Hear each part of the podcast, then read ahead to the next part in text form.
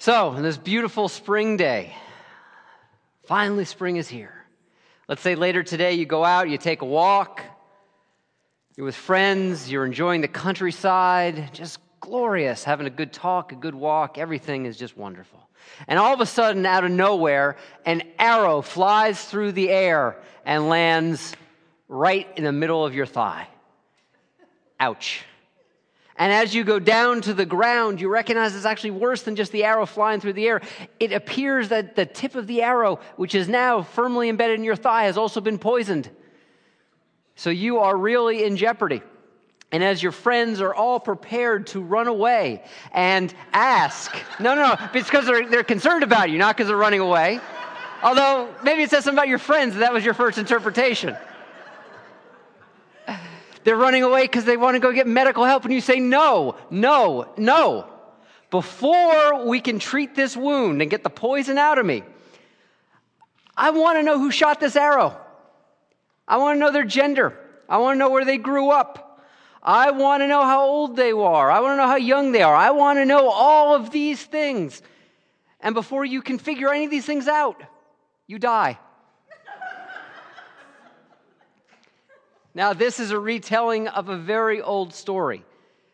It's from one of the Buddha's sermons, in which he is answering a disgruntled follower, someone who is unhappy that the Buddha has given not enough specific answers about the deep metaphysical questions.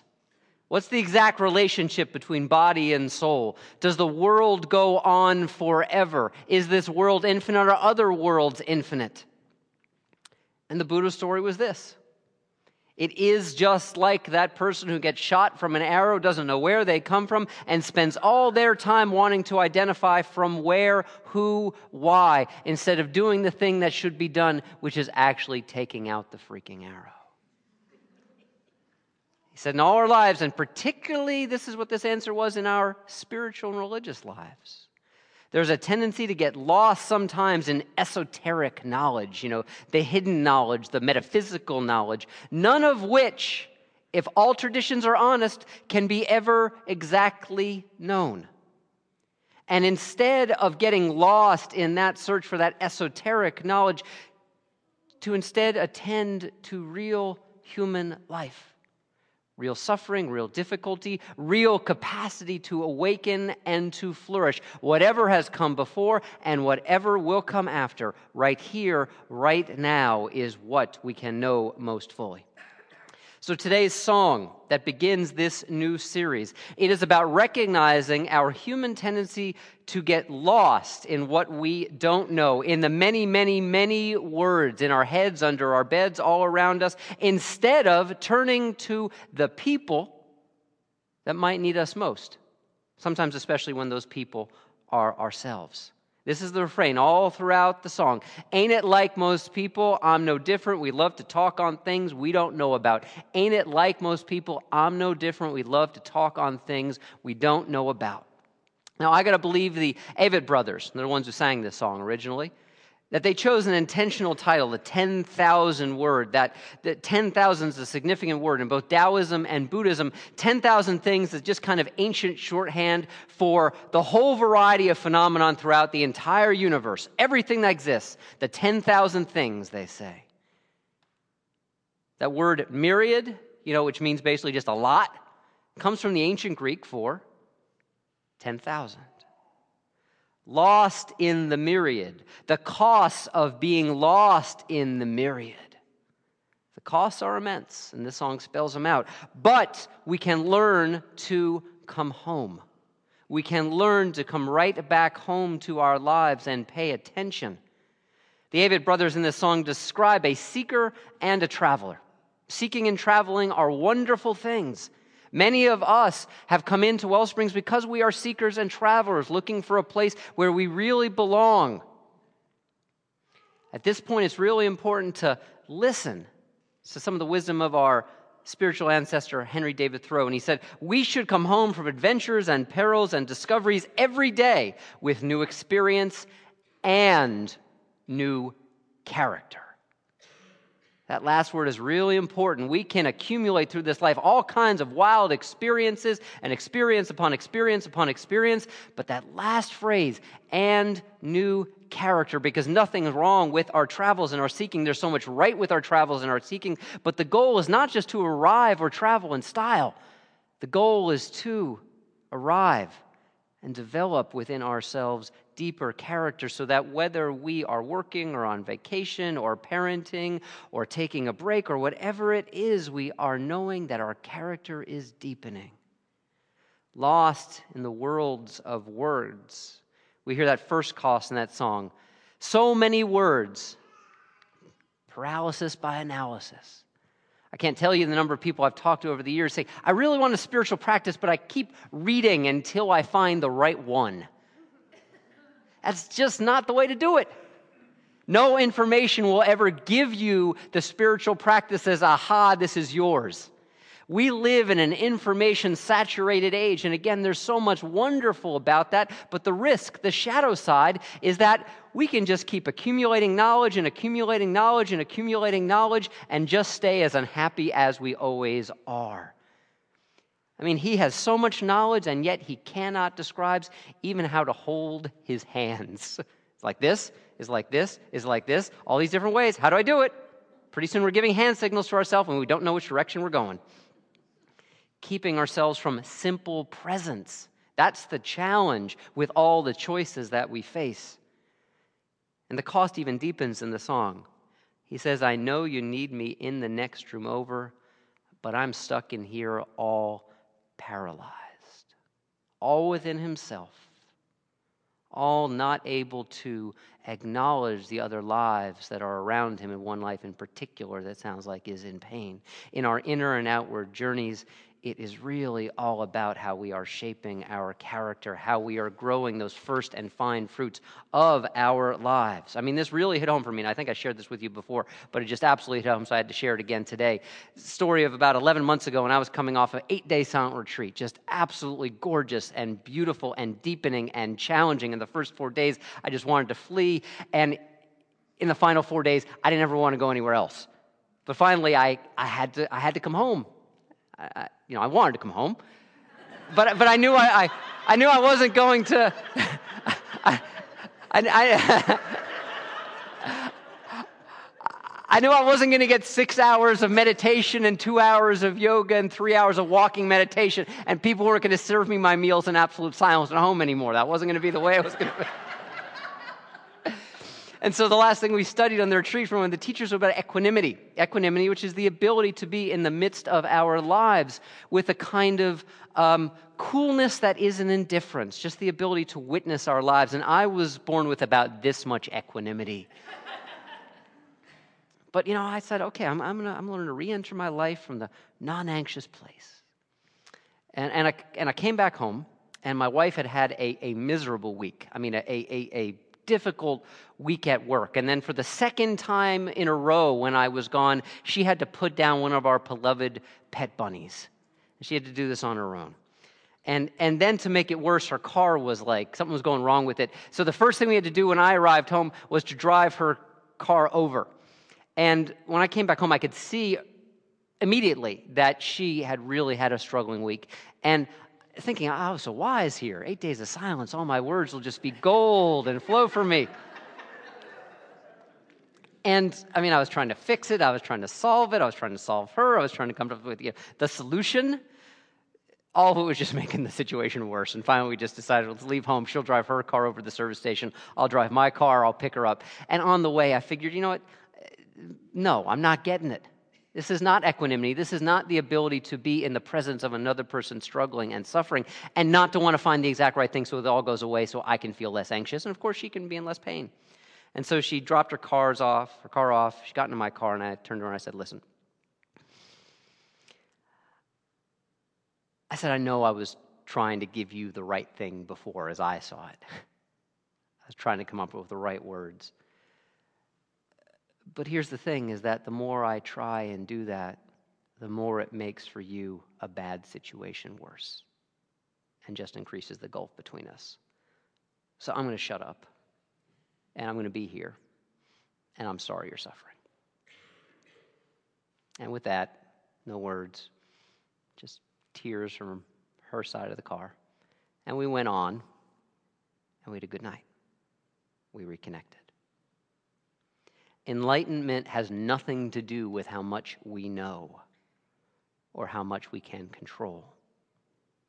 Enlightenment is about our true, deep behavior of connecting to ourselves and to other lives in this life. There's an old saying that if you really want to judge a saint as a saint, see how the saint treats their dog. See how they treat the vulnerable life around them. I mean, there's a version of this in just about every spiritual tradition that there is in the Christian scriptures. Uh, 1 Corinthians uh, chapter 13. You know, I've, I've done it more than I care to acknowledge at so many weddings because it's turned into saccharine love poetry. And that's not really what Paul was talking about here. You know, love is patient, love is kind. And just wait a few years, folks, until you really live into that, by the way. you know, don't, don't write a check your ass can't cash there in marriage, you know? But that's the thing, it's about mature love, is what Paul is really talking about. He said, you know, you can solve all mysteries and you can have all gifts of prophecy. You can see what's coming up or what should come up. You can have all faith. But ultimately, he says if you don't have love, none of that is worth anything at all. None of it is worth anything at all. It is worthless, he says. This past week, many of us became familiar with this man again, even if we hadn't seen him in a while. Roger Ebert, who grew up and grew mature and this quote has been shared a lot. I'm going to share it right now, but it's the same thing that I've been saying before. It's all about how we treat ourselves and each other. He says, Kindness covers all my political beliefs. No need to spell them out. I believe that if, at the end of it all, according to our abilities, we have done something to make others a little happier and something to make ourselves a little happier, then that is about the best we can do. To make others less happy is a crime. To make ourselves unhappy is where all crime starts. We must try to contribute to the joy of the world. This is true no matter what our problems, our health, our circumstances, we must try. I didn't always know this, and I'm happy I lived long enough to find it out. So thank you, Mr. Ebert. You taught me how to watch movies, and you also taught us all a lot more than just that. We hear the echoes in this song. This is kind of a young person's song, someone who's in about achievement and making their way in the world and they still have to come back home and they recognize that sometimes being out there with that public face it doesn't match the face of those people who really know us and so this awareness dawns on the singer in this song. It talks about those good times. Those good times come with prices. And sometimes people only want those good times. And they tell jokes at others expense at anyone's expense except their own. Would they laugh if they knew who paid? Years ago i remember having an argument with a guy who was kind of a friend. And actually i still keep in touch with him. Uh, an argument because um, we were watching a, like a late night show one time. And they made a joke about a politician who I couldn't stand. And I laughed. And he got mortally offended, like really indignant. And his big thing was he didn't think I was respecting this person's authority. This person had authority. This person deserved respect. And what I think of actually of my friend's argument right now, I think of this. you will respect my authority. Those of you who know Cartman on his big wheels playing the, you know, bigoted Southern lawman, you'll respect my authority. That's kind of what my friend's argument came down to. Now, here's the irony is this friend like grew up and is now like this amazing progressive spiritual activist. So we all grow. I think about this when, when, I'm telling a joke, and I think it's good guidance for all of us who tell jokes and who like humor. If we're telling a joke about someone or someone's who may have less power than us, who are vulnerable, we are likely to be turning them into an image of our own minds rather than accepting the reality of their lives by turning them into a punchline. And for those of us who have power and construe that in whatever way you understand it for your own life, sometimes it means taking a stand against those who are treating other people as punchlines.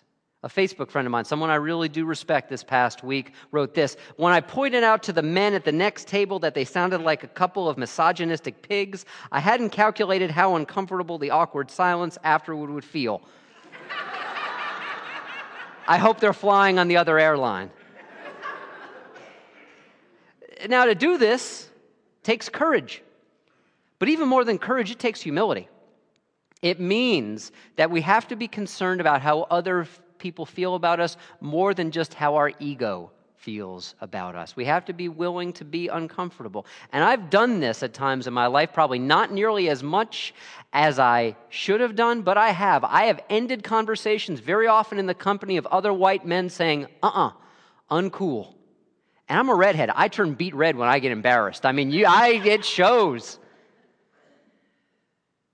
But that's the one way that at least I can say, do you know at whose expense you are making this joke? The words you use matter. The words we use matter. And so to, to make this kind of humility, this kind of humility that is actual real strength that goes beyond our egos, our false face, and to recognize it's not weakness, even if it makes us feel weak, is part of what he's saying in the third stanza, the third verse in the song being strong enough to question the false face. The clothes I wore out there, I will not wear around you. Maybe that's the clothes of the rock star or the clothes of the minister or, you know, whatever your image is of yourself that you think you have to maintain. Clothes I wore out there, I cannot wear around you. That's wisdom coming home saying there's got to be something deeper than just our image, our persona of sometimes what we want to project, project or protect in this life. And yet, here, I love this in the song, you get the ego starting up, self justifying.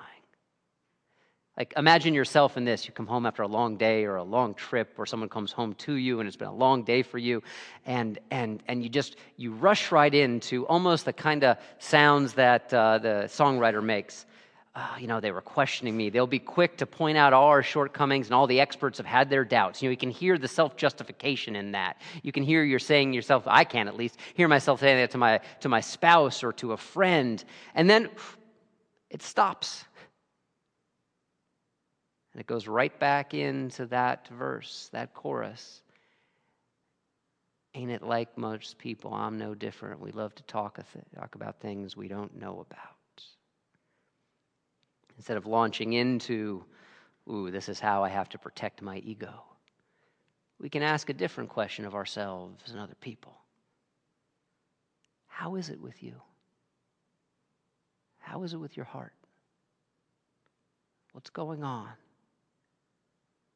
Treat others and treat life itself as a blessing inquiry and a blessed interest. It's said that St. Francis, St. Francis of Assisi, his prayer for hours he would say at night were questions Who are you, God, and who am I? Who are you, God, and who am I?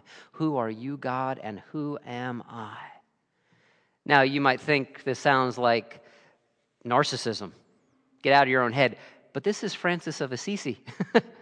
His life was about service to the least of us, to the vulnerable, in seeing the holy now absolutely everywhere. This is what John Shelby Spong, the former very progressive bishop of Episcopal, of uh, Episcopal Bishop of Newark, New Jersey, said prayer as preparation prayer as preparation to lead a deep and connected life. This is the connection, by the way, between two of our core values encouraging everyday spiritual practice and living with integrity, having the humility and vulnerability necessary so that we are able to make positive change. That's what it is to cultivate the field of our own hearts and to take time to do that and to know very often it does not happen sim- simply by accident. It doesn't happen by accident for me. I know that. I think of St. Francis's namesake, the Pope. I think of what appears to be his humility in my own. Because here's the thing I love the symbolism of the actions that he's taken so far, but I don't know the substance. A lot of my Facebook friends seem to really know this substance. He is this or he is that. I mean, you know, I do know that when he washed the feet of female prisoners, he irked a lot of people that I got a little bit of pleasure out that he irked. but here's the thing it's still just a symbol. I'll judge him in time by his behavior. to see if this foot washing really changes the hostility we've seen from the Vatican to the American nuns who do the work in our country with and for on behalf of the least of these. Will the church start to soften its, its teachings and its harshness on the status of women and GLBT people? Because here's the thing I'm going to reserve judgment. Because for a UU minister to critique the Pope, fish in a freaking barrel. You all expect it out of me, right? Well, not that you expect it out of me, but it's kind of obvious. So, for all of us, whatever our political disposition, whatever our spiritual aspirations, to learn to twist around, turn around that humility and train it on ourselves. And to know that as we move through this life, yes, we will make judgments.